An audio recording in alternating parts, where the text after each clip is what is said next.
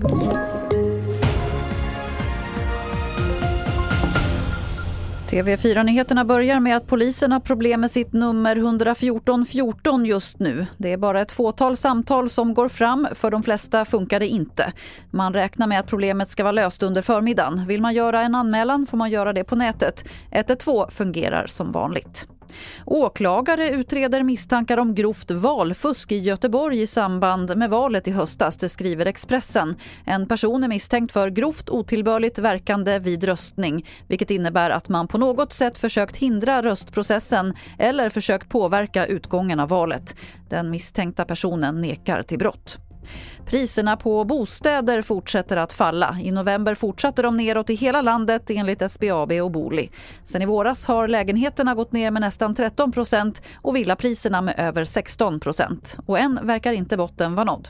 Ja, vår prognos är ju att bostadspriserna kommer att falla med sammanlagt 20% i Sverige som helhet. Nu har ju några regioner redan hamnat nästan uppe på de nivåerna. Finns det en risk att prisfallet blir ännu större än så?